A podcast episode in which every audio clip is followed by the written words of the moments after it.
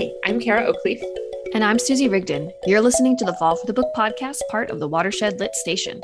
Each season, we sit down with writers from across the genre spectrum, so subscribe on SoundCloud, Spotify, or wherever you get your podcasts. Visit fallforthebook.org to find out more. Kara, today we are talking to YA novelist Pamela Harris about her debut novel, When You Look Like Us. And one of the things that we're going to be talking to her about is her experience as a former school counselor. And of course, part of the counselor's role is to mentor students and encourage students. So I wanted to ask you sort of a personal question. And do you remember somebody early in your life who encouraged you or mentored you on the path of writing? You know what? One thing I was thinking about when we were talking about this is my elementary school had a program called Young Authors. And I don't know if this is something that happens in a lot of elementary schools around the US, but every year there was a unit where everybody in the class wrote a book. So every year in elementary school, I had a book project that I got to work on, and I loved doing that. So that was a huge thing that I remember from being very young in elementary school. But the one teacher I really remember is my sixth grade teacher, who was very encouraging, and she meant so much to me because she was a writer too. She was someone who had been writing for most of her life. She had published a lot of short stories, and I found that to be so inspiring, and I admired her so much for that. So when she kind of encouraged me and encouraged me to keep writing and saw this as something that I could do, it meant so much to me. And that it really did make a difference when I was very, very little, you know. When you were talking about those book projects, I got this sudden flash of the like felt covered hardback books. I don't know if that's how you finished your books, but it's, you know, my story about like my friend and I, or like aliens, and I've colored it in marker. Yeah, like others did this too, I'm sure. Yeah, totally. And it's just like these out of this world fabrics on the books. But that was a really important experience. And, you know, like it was my first grade teacher who told my parents, oh, she's going to be a writer. And I'm just thinking about like, what are the stories that I was telling as a first grader that, you know, this red hair, like fire engine red hair teacher looked at my parents and just said, yes, this is the career for her. And that is just so crazy to me, but also wonderful. And, you know, I look at students now, and some students are coming into university and they've had a lot of this kind of encouragement, and you can see it. They've taken a lot of creative writing classes. They feel really good about their writing. But then I get some students where my class is their first creative writing class ever, and they're very nervous. They don't feel like they know as much as everybody else, who are dropping words like ekphrastic and things like that. Mm-hmm. And I feel like it's really important to just say, you have talent and we can work with this, and look at these really interesting things that you're doing, and try to create that environment where they feel comfortable to actually write alongside of their peers. One thing I always really, really enjoy about teaching is when a student is doing something really interesting in terms of style or form, and they don't necessarily have the words for it, you know, because they haven't had that, maybe they haven't had that encouragement or those other classes before. But being able to point out something and saying, you're doing something really inventive here, you're doing something really interesting here. And sometimes they haven't even realized it until they are in one of those classes where it gets talked about. And I think that really is so important. And also just for us as writers, yeah, we're the teacher, but when you find that really inventive thing or approach, it's so cool to be like, right, that's a thing that I can do, because sometimes we forget that you can be inventive and surprising and do something from a totally different direction. So I feel like that kind of discussion and relationship is really important for both sides. I think so too. I honestly, I find that like that teaching writing is one of the best things I can do for my own writing, because it's just another avenue to be thinking about form, to be thinking about craft, to be finding all these new ways to approach student work. Very often tells me something about something in my own writing that I maybe haven't thought about in that particular way. And sometimes it's exactly what I need. Absolutely. Well, I'm really looking forward to talking to Pamela Harris today about her novel, When You Look Like Us.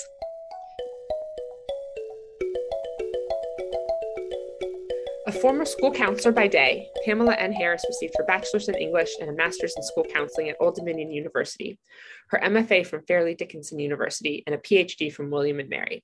She is the author of When You Look Like Us. Welcome, Pamela, and thanks so much for joining us today. Hello. Thank you so much for having me. I'm excited to be here. So your debut novel, When You Look Like Us, is a fast-paced mystery for teens. And we were wondering, were you always interested in writing that genre? You know what? Not necessarily. I think I was actually more interested in watching the genre. I was a huge Veronica Mars fan growing up, and I was also a huge Joseph Gordon-Levitt fan, and he did a high school mystery movie called Brick a few years ago. And I just I love both of them. And one thing I've always noticed in watching both is that the characters of color, I mean, they had, featured them, but they were always kind of the supporting cast and not the main lead. And so I've always had that question in my mind, how would this story be different if it was the lead character was someone of color that was trying to figure out the mystery or trying to solve the crime? So that's kind of how the wheels start percolating with that. So you grew up in Newport News, and this is the Virginia city where the book is also set. Could you talk a little bit about writing a place that you knew so well? Oh my goodness. See, it's interesting because originally this novel wasn't supposed to be set in Newport News. I was meeting with my editors, and we initially had the idea that it would be set in Chicago. And as we were talking and, getting to know each other, they asked about, what was my childhood like, my adolescence. And I told them about, I grew up in this city called Newport News. Not that many people are aware of it besides the shipbuilding, the Newport News Shipbuilding Company.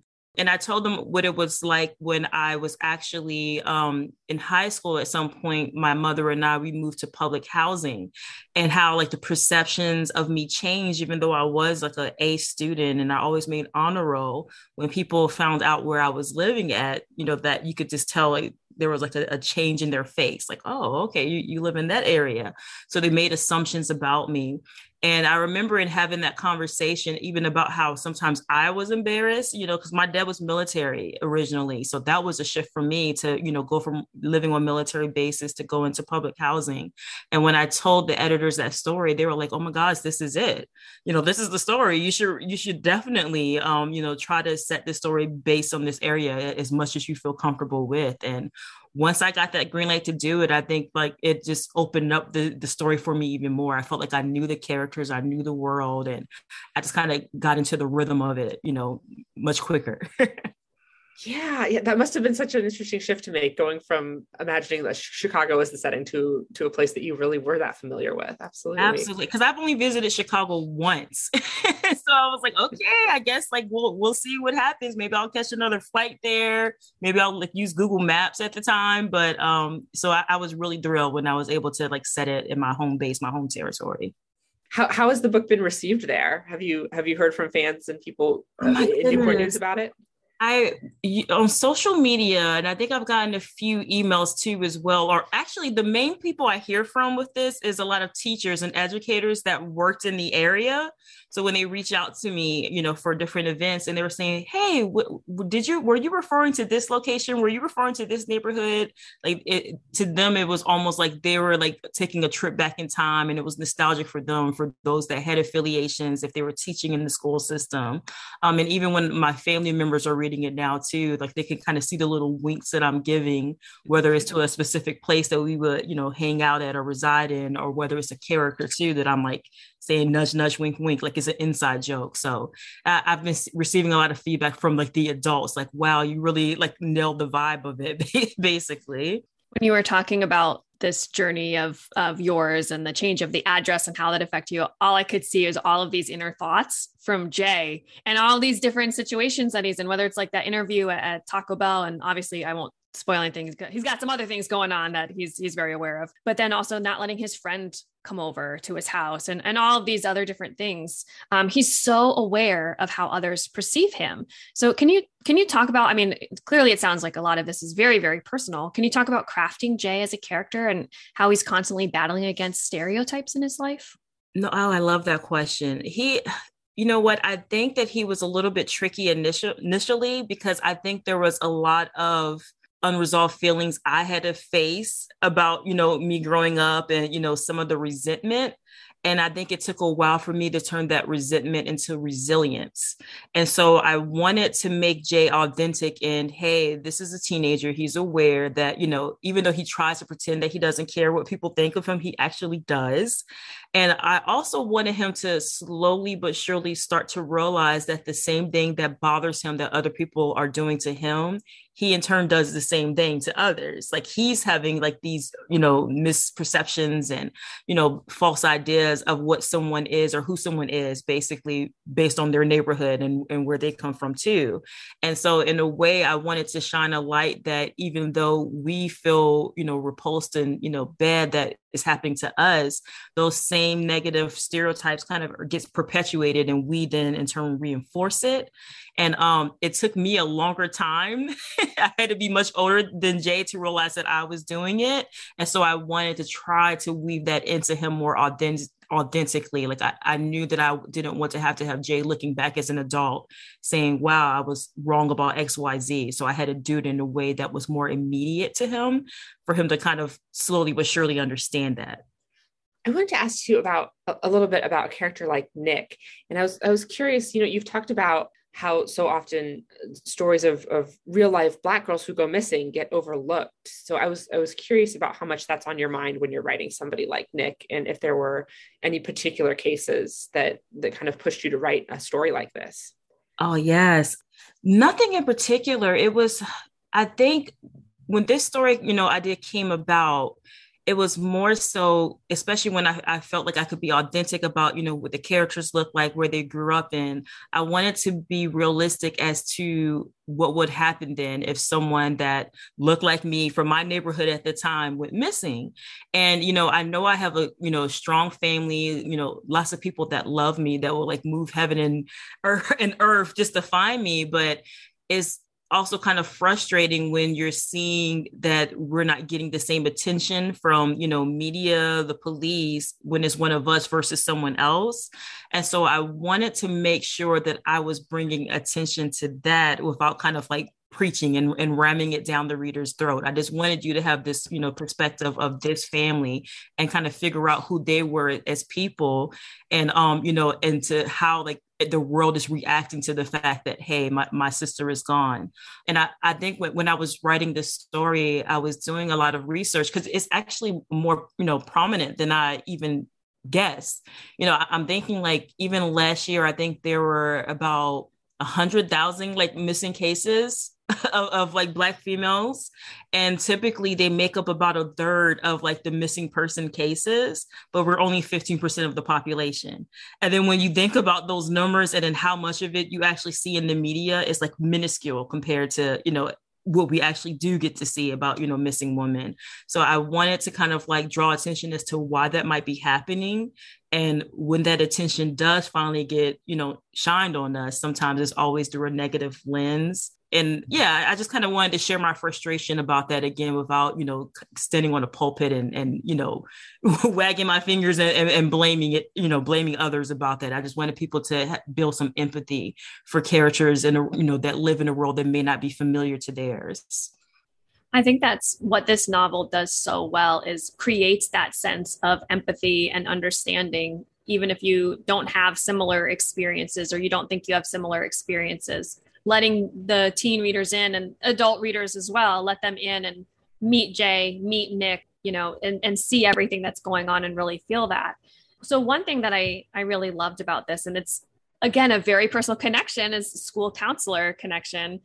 Yes. So Jay's counselor, you know, trying to nudge him to do the literary magazine and everything like that. And so can you talk about your experience as a school counselor, how it influenced writing the book, and maybe some of the important things you learned while doing that job?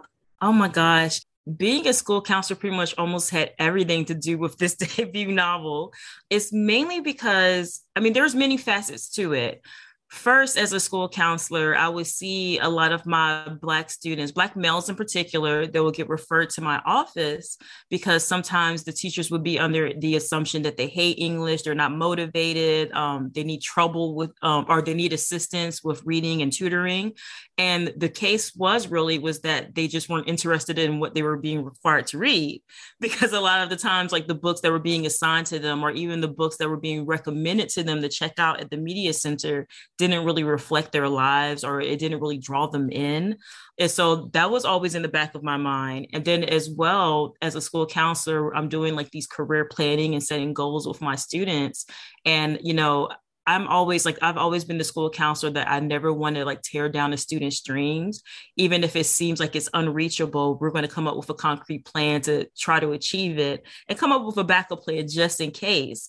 And I realized while I was doing that, like I'm sitting here, you know, facilitating these dreams for my students, where it's always been my dream to be a published author. So I think, you know, they motivated me in seeing, you know, that they wanted more books about characters that look like them, and like the session that I've used with them for interventions. I did bibliotherapy, where we were reading novels together and short stories and seeing how that changed their lives.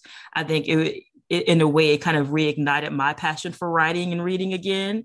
And so it drove me back into this field, in particular, writing for them as like my main readers, basically.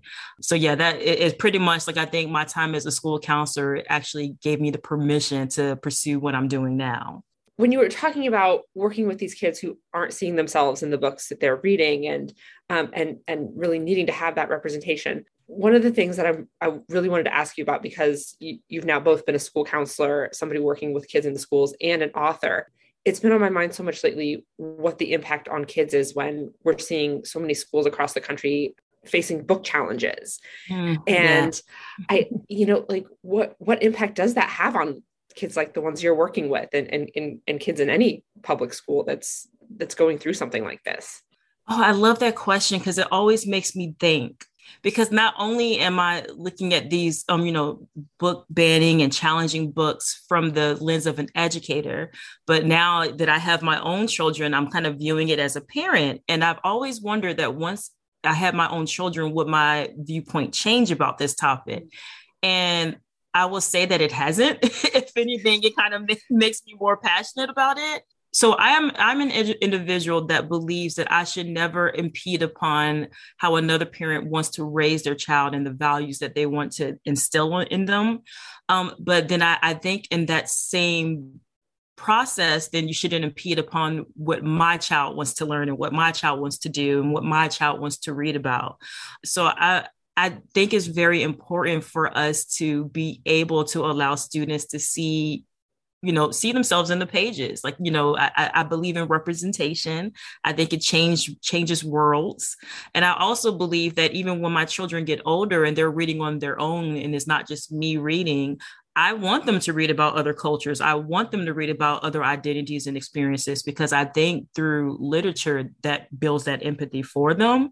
And so even now I have a 17-month-old and a 3-year-old, and I'm very even intentional about the books that I purchase and read to them. I try to make sure that I'm not just buying truck books and superhero books for my boy, and not just princesses for my girls. I want them to read about different cultures. I think he has a book with a princess on the cover that he enjoys. So, I'm trying to mix it up until I figure out what they enjoy and what they are leaning to as they get older. And if there's questions to be asked from those books that they're reading, I want to help them find those answers to it, as opposed to not letting them see it at all, if that makes sense. Absolutely. Yeah, absolutely. Yeah. That's why I'm so thankful for libraries, because yes.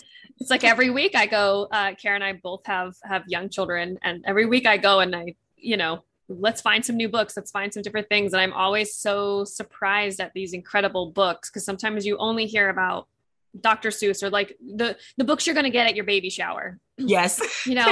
And there are so many more books out there. And one of the things I've just decided is whenever I know somebody who's having a kid, I'm going to buy them the book that's most special to me. And it's, there is definitely a time and place for Dr. Seuss. I love me some Cat in the Hat.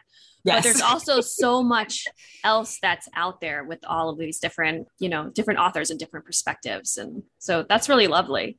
So speaking of children, you've got two young children, you're working full time, you wrote your debut novel. Maybe you have some time for yourself. How do you balance? That's a big question. How do you balance all of that? When you find the answer to that, please let me know. I will say, you know, my day job, I'm a counselor educator now. So I'm training future school counselors and clinical mental health counselors. And one thing in the program where I teach in, you know, my colleagues and I, we try to reinforce the importance of self-care and setting boundaries. And so for me, you know, I'm trying to practice what I preach. And so I'm being very intentional that when 8 p.m. hits, you know, I don't care what's going on, what's like not done on the to-do list, that is my time to unwind, whether it means catching up on what's on my DVR and binge watching a show, or, you know, making sure that I catch up on my reading. I have something on my nightstand right now that I've been tearing through. So I make sure to use that time just for me. That's when the kids are in bed. That's when I close the laptop. No more emails are being answered. And it's just however I want to utilize that time until I go to bed, basically. So I'm being very firm with that. And I'm being very firm about the time, you know, dinner time with my kids. I'm not going to pick up a phone and answer a phone call. You know, they can wait. So I want my kids to see me modeling that even at, you know, the young age that they are now, just to make sure that they're allowing time for themselves. And, you know, when they are with their loved ones, that they're being present, or as present as they can be. So I'm still learning. I'm still doing it daily, but so far I would say I've been somewhat successful with that. I have to ask too, because you mentioned the book on your nightstand. What is it? What's the book that you're having trouble staying away from right now? When No One Is Watching by Alyssa Cole. Excellent, excellent, excellent. It's like this adult kind of thriller. I think it's like some spooky elements too as well. But I've also been such a huge fan of Audible. So like even sometimes if I'm driving, like I'll have this one that I'm reading, you know, with my hands, and I can like turn the pages, but then I'm also listening to a lot of mysteries on Audible. I just finished, you know, some books from Karen McManus, who's like this wonderful young adult mystery writer. And I'm currently listening to now, My Sister Is a Serial Killer, I believe it's called. Oh yeah. Yeah. Hilarious. Like I get excited when I'm about to go into the car, cause I know I'm going to listen to more of that. So yeah. So I'm balancing listening to books and reading books actually too, as well. And I have to ask you, in the part of your bio we didn't read, it said part of that special free time was watching those Leonardo DiCaprio movies. So I have to ask, which one is your favorite? Oh my goodness. It changes, I think, every year. I think I will have to say I'm always torn between saying Romeo and Juliet, the Baz Luhrmann one, because that's like is when I absolutely just fell hard for him. And then also I really love Inception, because it's still like it makes me think, and it has Joseph Gordon-Levitt, who I'm also a huge fan of, and it's like both of them in it together. And I just think it's such a mind bender. So those two are on the top of my list currently. Yes. We were talking about this as we were writing out our questions, and I told Kara Inception was my number one choice, and she still has not seen it. So, you know, shame on Kara. Kara, we have to change this. Okay. I've got 2 votes for Inception at this point. I got to add it to my list now. Absolutely. You know, Susie was telling me it's so much about storytelling, which is right up all of our alleys. So I'm going to have to watch it. That'll be my weekend movie, I guess, now. Well, thank you so much, Pamela, for talking with us. It was a real pleasure. Thank you so much. Thanks for having me. Thanks again, Pamela. The Fall for the Book podcast is produced by Susie Rigdon as a part of Watershed Lit. For more episodes, you can follow us on SoundCloud, Apple Podcasts, and Spotify. Fall for the Book is a nonprofit literary arts organization, and you can find more information about our programs and events at fallforthebook.org. Read on.